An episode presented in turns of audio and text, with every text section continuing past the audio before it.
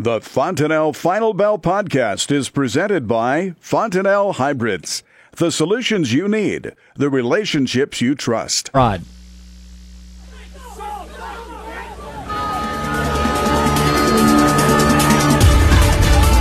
Good afternoon. Welcome to the Fontanelle Final Bell here on the Rural Radio Network. I'm Susan Littlefield. Arlan Suderman from FC Stone is joining us today. As we look at the markets, you get whiplash today. If you look at the, how the trade ended up finishing out, some nice green on the screen in our grain. Definite turnaround, Arlan, from what we saw in yesterday's trade action. Yeah, it's encouraging to see green on the screen from a producer standpoint. Uh, I think a lot of his hopes, expectations that uh, we'll see China come in and do some more buying. There's been various rumors out there, various times about China buying soybeans, about China buying corn. We know that they've purchased probably somewhere around 5 million metric tons of soybeans. Uh, if they were to buy that amount of corn, it would have a much bigger positive impact on the balance sheet for corn. Um, but we really don't see any evidence in the cash market yet that they've purchased any corn. It's possible they have but we're really not seeing evidence of it. But no speculator really wants to build any big short positions in these markets on the chance that while USDA is is closed or not providing us with the daily and weekly export sales numbers, that China could be building some ownership. Typically, we would see that in the cash market, but not always. There are some ways that they could possibly be doing it where it wouldn't necessarily show up in the cash market yet until it's shipped and uh, so the traders really not wanting to take that chance. So breaks are being bought. We had the big break in corn that did some damage to the charts yesterday, and that break is being bought. But I'm still going to be wary of this corn market until we uh, negate that bearish signal on the charts, and and I'm still going to be wary that soybeans could do the same thing, but for today it was positive and, and we'll take the positive when we get it. Do you think that there's a, at a point when we get past this government partial shutdown and numbers start filtering in, that we could have some knee jerk reactions in these markets? Yeah, absolutely. Um, the the uh, the daily and weekly export sales reports were put in place uh, after the great grain robbery of Russia coming in back in the 70s, which I remember well, and they were quietly acquiring a lot of grain uh, uh, and nobody knew it, so to speak. And uh, then until the market found out, and then we had this huge response, and farmers had missed out on the opportunity. And so that's when the laws were passed requiring this to, to kind of keep transparency in the marketplace. In the absence of transparency, all of us in the industry, you know, study all the signals that we see out in the cash market, look for indications, not just export sales, but all the other supply and demand information as well, both domestically and globally. And uh, we we run the risk of being wrong. We run the risk of drifting away from reality. And so when USDA starts reporting once again, that will be taken as reality. If the market's drifted too far from that, be it either direction, then you can expect a, a significant correction in the market in either direction, depending on which way we've drifted. And so that's the concern going forward. But overall, the markets are still functioning, and uh, those of us in the industry are doing, you know, working extra hard to just kind of try to make sure our fundamentals are as good as possible. Sometimes it goes back, and I know you and I have talked about this, but it goes back to the old-fashioned way of how we did did marketing back in as early as the 90s, you know, and and calling our sources and and digging into information. Yeah, absolutely. And uh, of course, we've got offices around the world, so we talk regularly with our office in in uh, Campinas, Brazil, and Sao Paulo, Brazil, and talking to them about uh, what's happening there with production and their and they put out their production supply and demand estimates. Uh, one of my employees is uh, visiting our offices in China as well as traveling around China uh, currently, and we talk on a a nearly daily basis as well. And we're doing all these things. We got sources in the Black Sea, Europe, uh, just trying to keep on top of what's happening in world fundamentals.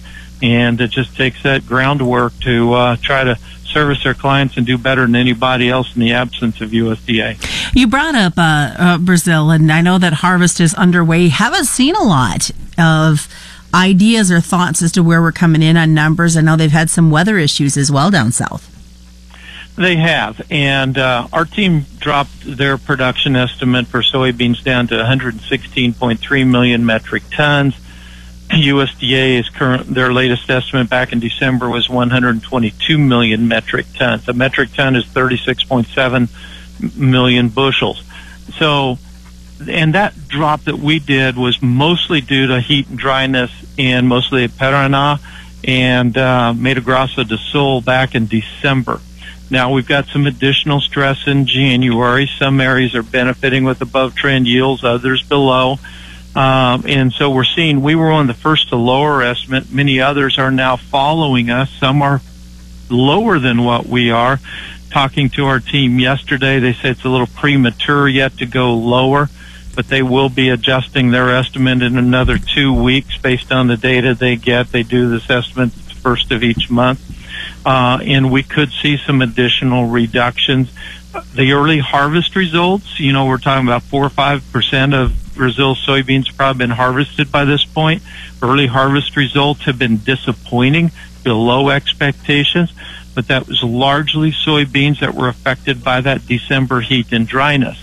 And uh, but nonetheless, we still are looking at a decent crop overall that is starting to make its way to crushers and to export terminals, and their basis is rapidly weakening. And um, it that means that for anyone buying soybeans now, tariffs aside, they could go either place. Whoever has the cheaper soybeans, and Brazil now has them. And that's definitely going to put pressure on our beans. It certainly would be expected to, and, and how long our price is going to be hold up is really in doubt. Well, stick around, folks. We do have more coming up here on the Fontanelle Final Bell. You heard Arlan talk about all their locations all across the world where we're going to dive into some interesting numbers on the hog side. Stick around. It's the Fontanelle Final Bell on the Rural Radio Network.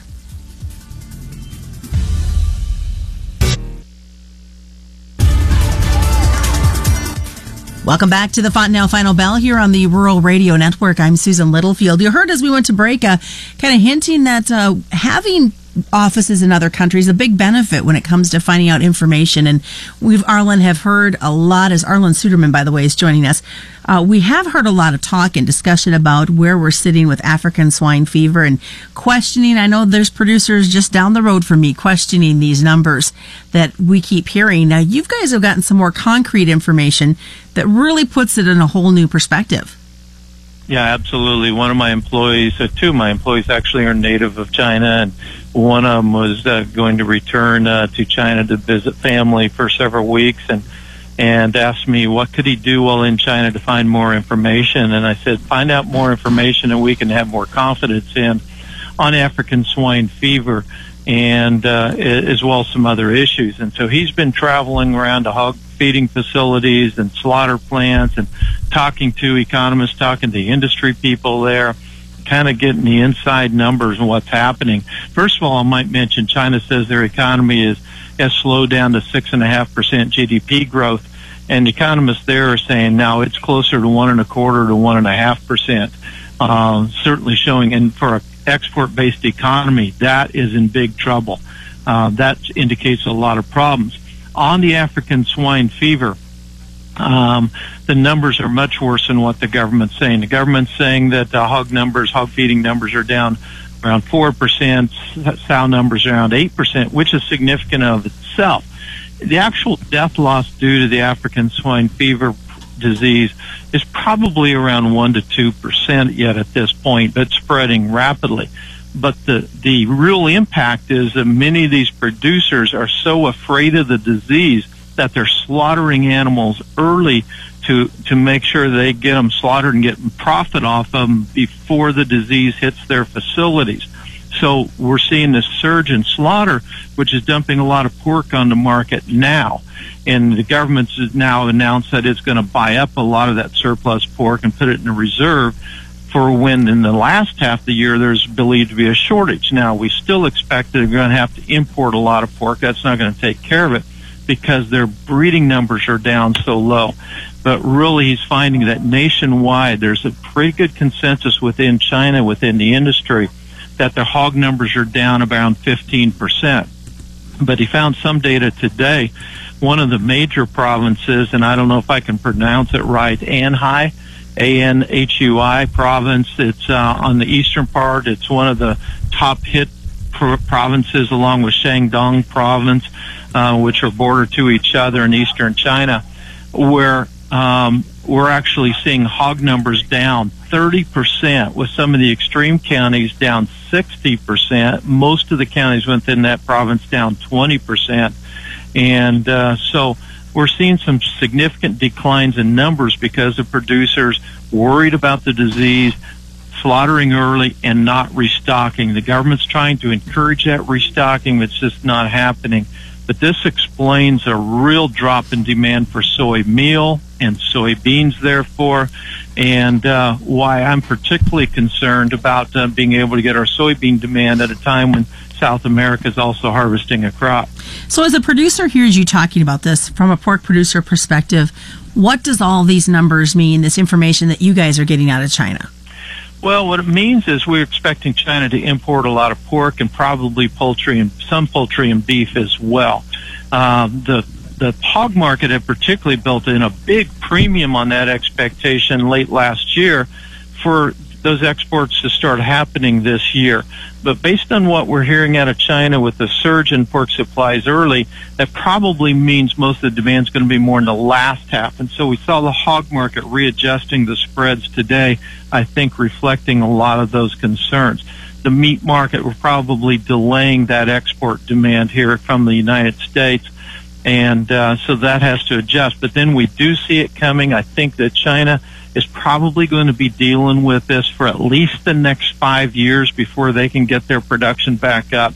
It looks like it's going to get worse before it gets better in China. It's going to take a long time to bring this in and reproduce this uh, the whole hog industry there. So I think we're going to see some opportunities. Well, that's not only good for the hog industry. I think it's good for the U.S. beef industry and the poultry industry as long as we can keep the disease out of the United States. But it should also shift more soy meal demand here to the United States and to other countries. And so we shouldn't be as dependent on China in the near term. Well, here in the next intermediate term, I should say, near term, it's going to hurt demand. Lots of things to think about. Triple digit losses quickly seen in the cattle market. Yeah, certainly so. The market had basically factored in expectations that we'd see cash cattle trade somewhere around 126 on a live basis. Um, and now we're waiting to see where it actually trades. What's the best way for folks to get a hold of you, Arlan? intlfcstone.com. And on Twitter? twitter.com slash arlanff101. And that's a Fontanelle Final Bell being brought to you by Fontanelle and all your local dealers on the Rural Radio Network.